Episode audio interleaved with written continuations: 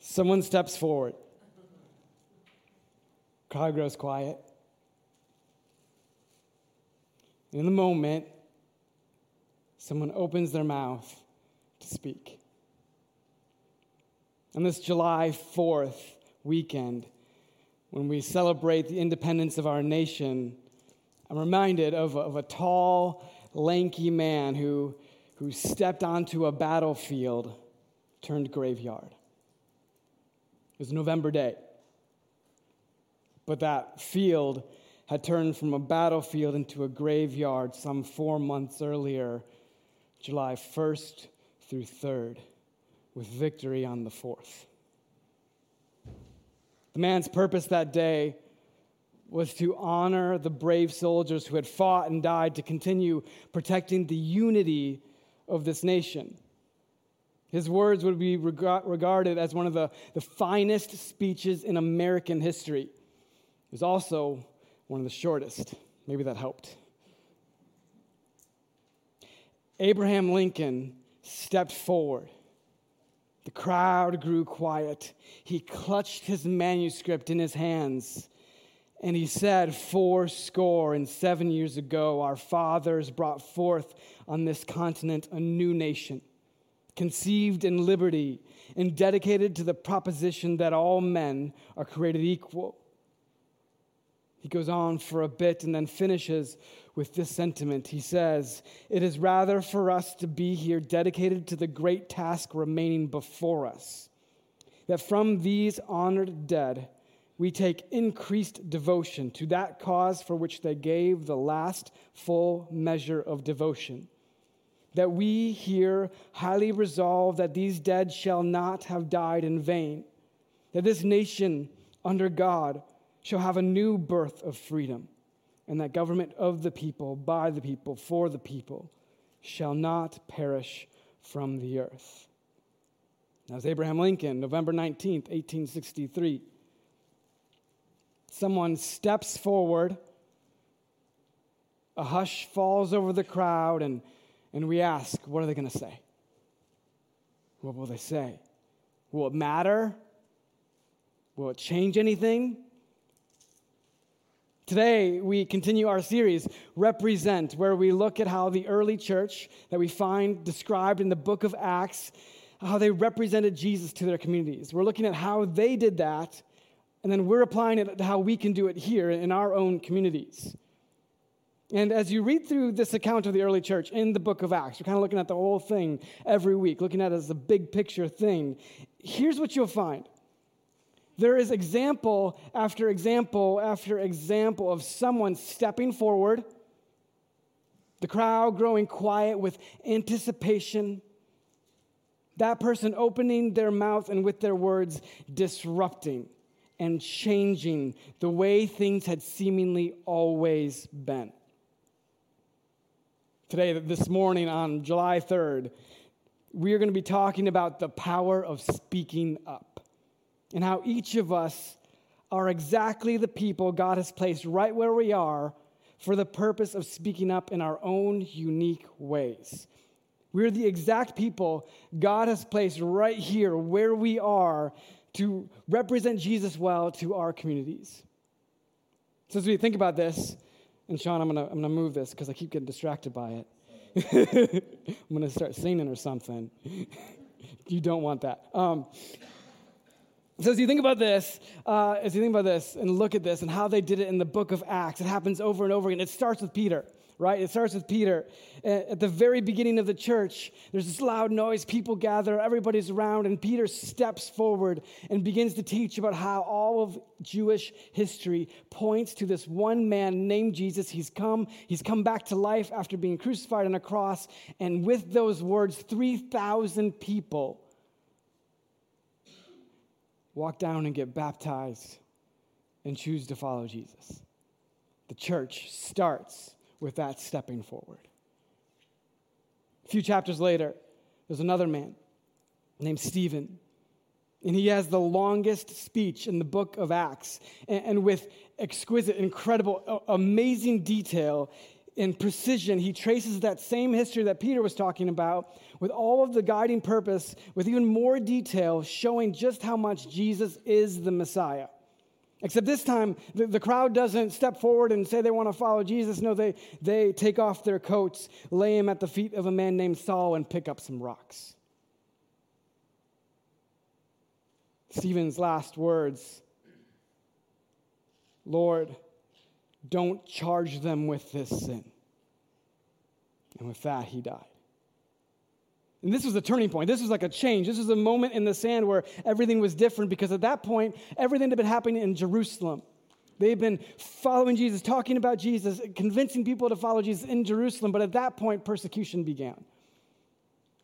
Christians began to be hated for what they were believing, and, and so people died for their faith. People were persecuted for their faith, and so there was a fleeing that happened. Believers in Jesus fled there to go elsewhere, and with them they took the message of Jesus. All the action had been in Jerusalem, but now the message of Jesus, because of that moment, started to spread. Like when Philip, a follower of Jesus, found himself walking next to a carriage with a man who is described in the Bible as an Ethiopian eunuch, which basically means he probably like worked in the king's court. He was kind of high up in that way. And he's, he's riding along in this carriage, and uh, uh, Philip is walking next to him, and he sees that this guy's reading the, the Hebrew scriptures, the, the Old Testament essentially. He's reading these things, and, and Philip asks him, Hey, do you know what you're reading? He's like, How can I? This is crazy. Unless someone explains it to me, how can I know? So he invites Philip up into the carriage to explain it to him. And so Philip steps forward and, for an audience of one, talks about how this message points all the way to Jesus. And what's incredible about this story is that there is a, a, very large group of Christians and a very large church community in Ethiopia to this day that traces their heritage back to that one conversation. There are dozens of these moments in the book of Acts. It just happens over and over again. Here's what's remarkable about them they're all unique. They're not following the same script. Each one of them is a little bit different in how they, they talk about it, but their uniqueness is actually what they most have in common. In each of these speeches and discussions, the speaker is speaking the listener's language. I'm curious, how, how many of you uh, know a second or third language? Raise your hand if you know another language. A couple of you know a different language? Yes? Maybe? All right, some of you are a little embarrassed. Uh, it's okay, you can, you can, you can raise your hand. Uh, for me, I know just enough German to be dangerous and just enough Spanish to make a really big fool of myself. Uh, so. So it reminded us, I think about this, of like eight or nine years ago, we, we did our first mission trip as a church out of this country. It was to Honduras. Uh, and so we've actually been doing every year since then. We've taken a group of people to Honduras, except like one year. Uh, we've gone down there year after year, and, and, it's awesome. We work with this, this group of uh, mission called Mission Lazarus. They do incredible work. We actually are sending another group in just a couple weeks here down to Honduras. It, it's it's going to be fantastic. They do really good work down there. But when I went for the, for the first time, we, we were there, and, uh, and I had a year and a half of high school Spanish in me, and that was great. um, it challenged my brain, but here's what I found. Like, one, one of the things that we did while we were down there is do this little VBS for some kids. And uh, so you're trying to talk about Jesus and kind of tell these fun stories to these kids. They probably know them already, but you're trying to explain it to them a little bit just for some fun. And, and I have this limited vocabulary. And what I love about language is that it doesn't just have to be spoken. You can do just crazy. I got really good at caricature, not caricatures. Uh, what is the word? Somebody help. Gestures, charades, charades. That's it. I got really good at charades that week, and it was awesome. It was fun. But sometimes you have to speak their language, whether through their words or acting it out or whatever. And it's not always pretty, but it's what you have to do. Sometimes it's an actual foreign language. Other times, it's not quite that. It's not the language that you need to speak. What I'm talking about happens when happens when you speak the language, but you don't really speak their language. Do you know what I'm talking about? Like, for example, when uh, Eden Jewell, you saw her on the, the announcements video before, we hired her just a little bit ago to be our communication director. And uh, she walked into my office and she started talking about the website and like what we have to do to change some things up on the website. And I think I covered it up pretty well. But guys, I, that was one of those moments where I felt really old. Um, she knows what she's talking about. She said, and, and I have to tell you, like 10 years ago, 12 years, I don't remember how long, 10 years ago, I like redesigned our website for the church. So like I knew it at one point. I like I started the Facebook page. Those things have changed so dramatically since I had my hands in them that I was sitting there talking like I was just trying to keep up. And here she is. She's speaking the same language I speak, but she's speaking a different language. Have you been there? Yes? Okay, you know what I'm talking about. That's, it's not a foreign language, but it's kind of like a foreign language. That's what I'm talking about. What, that's what I'm talking about when I say speak their language, even if you already speak their language. It's, it's like when your kids maybe play Minecraft. You have to sometimes speak Minecraft to them. It's like when your, your teenagers are in sports or different activities, you have to, you have to speak basketball or football or, or theater to them or, or TikTok. I think that's one. Um, I'm not on that one. That's the one I'm not on, so grateful for that. Um, or, or, maybe you're, you're at your office, right, and you have coworkers. You have to speak the language of the office. You have shared experiences, so you, you share that language with each other. Sometimes you know it, sometimes you have to learn it. There is a remarkable example of this exact thing in the book of Acts. It's in Acts chapter 17, and I want to set the scene for you. It was a strange place. It was different than anywhere that he had ever found himself speaking before. Everyone seemed to, to stand around and just talk about all the latest ideas. Smart undersells it. Like these people that lived here and, and participated in this society here would run laps around us today in their ability to articulate an argument. It was just what you did. Like, this was what their fun was. Their fun was to rehearse an argument with each other to confirm your own philosophical ideas as right. This is what they did for fun. I know it sounds weird, but it's true. It's what they did. And in this place, words, words were of consequence. They mattered a ton. More than the spears and the swords of battle, words were everything. This, this was the land of Plato and Socrates. This is where ideas went to battle and only the best of the best rose to the top. Yet at the same time, this is also the place where Zeus ruled. This is the home of the Greek pantheon, the place with, with more gods than you could count in your hands and your feet five times over. The city itself was named after their goddess Athena, the city protectress, goddess of war, handicraft, and practical reason. This was Athens, Athens, Greece. And it was almost by accident that Paul was walking these streets.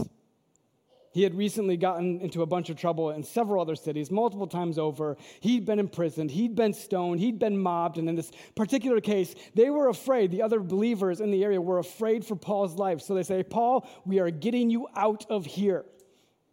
And so they like race him out of there and they send him to, toward Athens. He finds himself in Athens. But here's the thing about Paul Dude can't keep his mouth shut. He can't stop talking. He just feels like he has to keep talking, right? So immediately he shows up in the synagogue where the Jewish believers, the, the people who would follow the Old Testament, uh, they were there and they were talking, and he'd go in there and he'd try to convince them about Jesus. And this is just his normal routine. He shows up in the synagogue, does this whole thing, and that's like the normal routine for him. But then he, he leaves. Something happens. And whether it's by Paul's own knack for just wandering the streets and find himself in an interesting position, or it's God leading him, or a combination of both, but he finds himself here.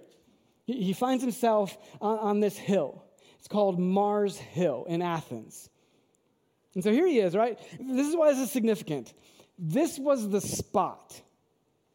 This was the place where there was a gathering of all the best thinkers in towns. This is where they went to rehearse their philosophical arguments, to have the conversations.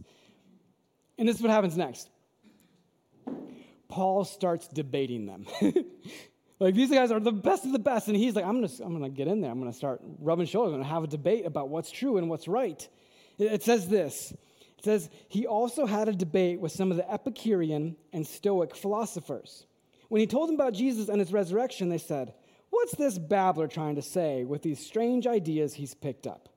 Others say, said, he seems to be preaching about some foreign gods. It's a great start. he started out great, right? You call him a babbler. He's got strange ideas. What's the stuff he's talking about? Way to go, Paul. How do you talk to somebody about Jesus when those people already think they know it all? It's like you're speaking a foreign language, right? People who are utterly convinced of their own ideas, and they're so hard to convince of a different one. Have you ever talked to someone like that? How many of you are like that? Where I've got my ideas, I know I'm right. And to have a conversation maybe can get a little difficult sometimes. Paul has the conversation, and he does it masterfully. But to understand how he does it masterfully, we need some context. The Bible says that Paul was speaking and talking with Epicurean and Stoic philosophers. Those are some weird words, right? I've maybe never heard of them, but, but they're actually more familiar than we might realize. Epicurean philosophers taught that the gods or a god, if they exist at all, they're, they're really just far off. They don't really care about us. They don't really care about what we're doing or any of that kind of stuff. So, so they would say, here's what you do you just do what makes you happy, right? Epicurean philosophers, this is the definition of an Epicurean it's a person devoted to sensual enjoyment, especially that derived from fine food and drink.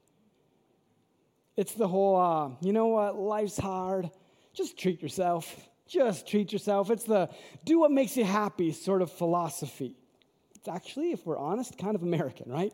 We just do whatever makes you happy. We, we hear that a lot in America. I don't know if it's American, but a lot of Americans subscribe to that philosophy. The Stoic philosophers, they were different. They were, let's call them Stoic, or at least they appeared to be Stoic. Stoic philosophers argued that utilizing reason and logic, no matter your circumstances, that was the path toward a satisfying life. Add to that that this is the place where there's Plato, right? Not Play Doh like kids play with, but Plato, the philosopher. And he's one who wrote about Socrates. If you've ever read or studied any philosophy or heard it at all, you've probably or possibly heard the phrase in philosophy there's Plato and everything else is commentary. He's the guy, he's the person. He was a big deal. And again, all of that with the backdrop that there are God after God after God, there's shrine after shrine after shrine all throughout this city. This is the context that Paul walks into. See what happens next. It says, Then they, they took him to the high council of the city. Come and tell us about this new teaching, they said. You are saying some rather strange things, and we want to know what it's all about. It should be explained that all the Athenians, as well as the foreigners in Athens, seem to spend all their time discussing the latest ideas. I think, think that's funny that that's in there. Um, but that's what happens, right? He gets brought before the council. And then there's the moment. And you can imagine it. All these big thinkers, smart guys, all the people that know all the things. And Paul's there in front of the council. And it says he steps forward and he says, Men of Athens, I notice that you are very religious in every way. For as I was walking along, I saw your many shrines, and one of your altars had this inscription on it to an unknown God. This God whom you worship without knowing is the one I'm telling you about. He is the God who made the world and everything in it. Since he's Lord of heaven and earth, he doesn't live in man made temples, and human hands can't serve his needs, for he has no needs. He himself gives life and breath to everything, and he satisfies every need. From one man, he created all the nations throughout the whole earth. He decided beforehand when they should rise and fall, and he determined their boundaries. His purpose was for the nations to seek after God and perhaps feel their way toward him and find him. Though he is not far away from any of us, for in him we live and move and exist. As some of your own poets have said, we are his offspring. And since this is true, we shouldn't think of God as an idol designed by craftsmen from gold or silver or stone. God overlooked people's ignorance about these things in earlier times, but now he commands everyone everywhere to repent of their sins and turn to him, for he has set a day of judgment the world for judging the world with justice by the man he has appointed. And he proved to everyone who this is by raising him from the dead. Now, I know that was a long set of scripture, and there's a lot in there, but you guys, this, this was and is a master class, a master course. Paul is incredible in what he says here. He first talks about how, uh, about how they're philosophical, right? He realizes that even though they're philosophical, they're also exceptionally religious. I mean, just, just, just look at all the shrines, and, and, and you know what? What's one more God? In fact, not one more God. There's that God over there that you say has no name. Well, I'm going to I'm to tell you about him. I'm going to tell you about that God. And, and, and that God, he's, he's bigger, more powerful, more God like than any of those gods made by human hands or imagined by human minds. Then Paul says a few really interesting things. He says this, this phrase, perhaps feel their way toward them or toward him. Remember, ideas and philosophy are like pop culture to these people. I, saw this, uh, this Instagram post this week. This is it. it. You don't have it? Oh no. Oh no. Okay. Well, if you don't have it, then we're going to talk about it for a second. Um, there's an Instagram post two seconds. I'm going to find this for you, and it's going to be great. Um, so he says this the guy says this For centuries, people have talked about self examination, right? Socrates said, The unexamined life is not worth living. St. Augustine wrote, Oh God, let me know myself, let me know you. Ice Cube said, You better check yourself before you wreck yourself.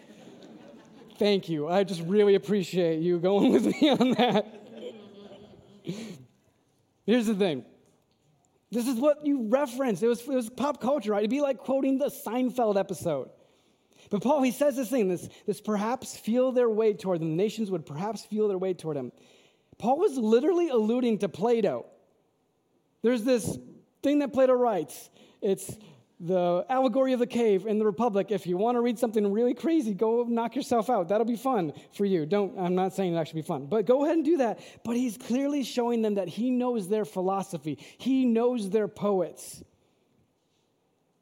Essentially, Paul is saying, You are all religious. You know none of this was an accident, but you worship the shadows of the real God.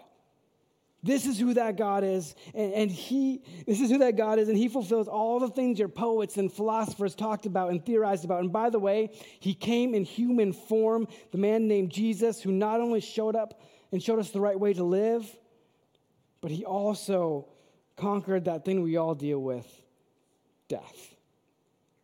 Paul uses their language, he appeals to their culture, he quotes their poets and philosophers.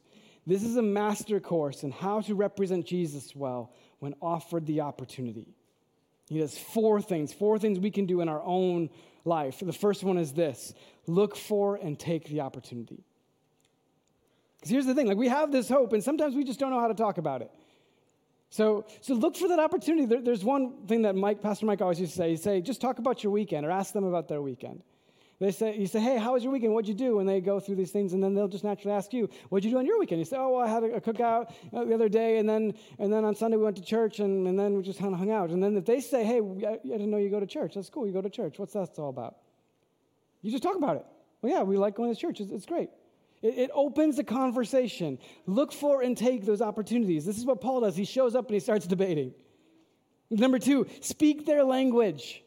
Speak their language. Uh, it, it's, it's funny, right? Like the, the fact that when we talk to our kids, sometimes we have to jump into a different mindset. We, I talk about Minecraft with my kids sometimes because it just helps. It's a common thing that we can, we're both interested in for that five minutes. And, and it's wonderful. The third thing is point to Jesus. And the last thing is trust God with the results. It's not up to you. You just get to have the conversation. It wasn't up to Paul. He just got to have the conversation. So Paul does each of these things. What happens next? It's simple, it's not flashy. Thousands didn't have their lives changed, but God started something. It reads like this It says, When they heard Paul speak, when they heard Paul speak about the resurrection of the dead, some laughed in contempt, but others said, We want to hear more about this later. That ended Paul's discussion with them, but some joined him and became believers. Among them were Dionysius, a member of the council, a woman named Damaris, and others with them. I love this. In the Bible, it talks about names. Names. Individual people. Thousands of years later, we still have these names, these little mustard seeds. These individual people who chose to believe, like the Ethiopian eunuch, and it changed everything. Like a woman in a world that rarely gave women rights, or a man named Dionysius, who, who became a leader in the Athenian church that emerged. Trust God with the results. It might not look big in the moment, doesn't have to. Imagine what it would be like for Paul to show up here, right? If Paul walked in those doors and walked up on the stage here and he steps forward, crowd grows quiet, he opens his mouth. What's he say? What's he say to us? I mean, he might, if it's around July 4th, reference the Declaration of Independence. If it were the weekend of the 4th, he might do that. Maybe he'd reference Abraham Lincoln because there's a statue of him just across the street. The party he was part of was started just down the street over here. He might quote a Seinfeld episode. He might quote a Lizzo song. I don't know. Some of you know who that is. Most of you don't. but that's just the point, right? Whatever the cultural language was, he would speak our language. He would use our language to tell us clearly how Jesus sets us free through the cross and the empty grave, that, that we can have hope that doesn't rely on broken people, that we can have hope because of Jesus. He, he answered the same questions that the Stoics and the Epicureans were asking. We still ask them today, like, how do you live right? Well, we follow Jesus. We follow the, the uh, logic of his love. How do you enjoy this life? Well, you take the gifts that God gives you and you enjoy them. You don't try to get as much of them as you can. You take the gifts God gives you and you enjoy them. But let me finish with this.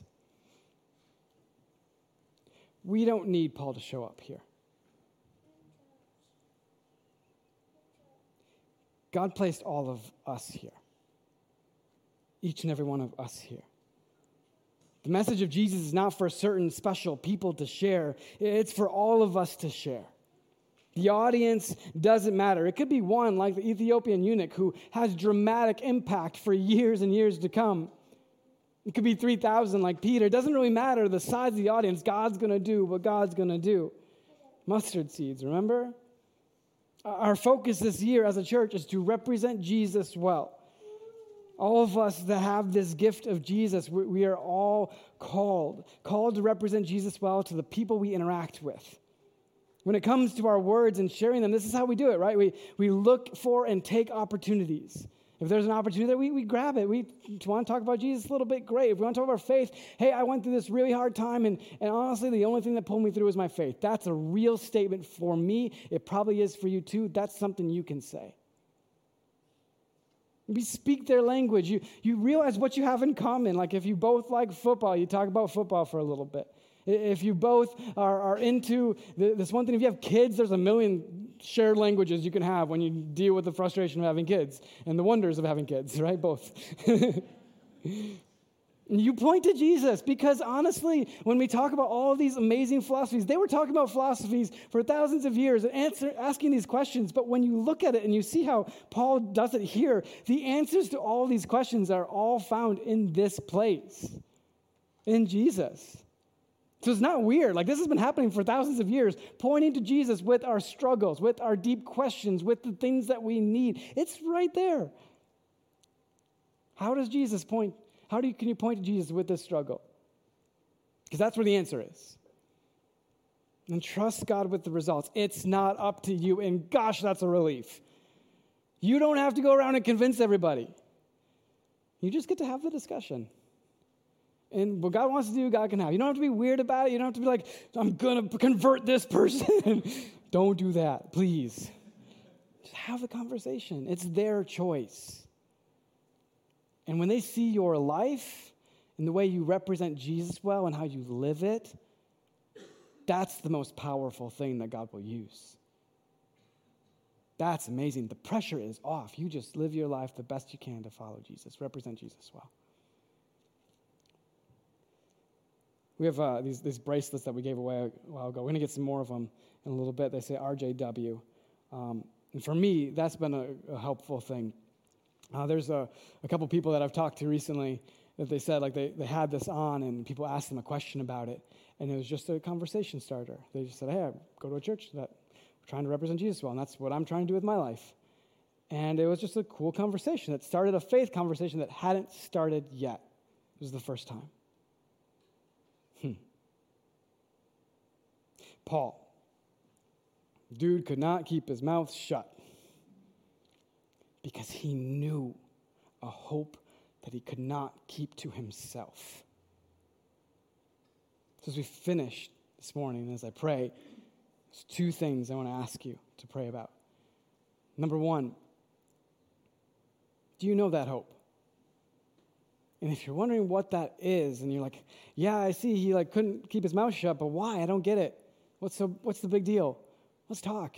Let's talk about what that hope is and what that looks like. Find me after the service, send me an email. That, that sounds awesome.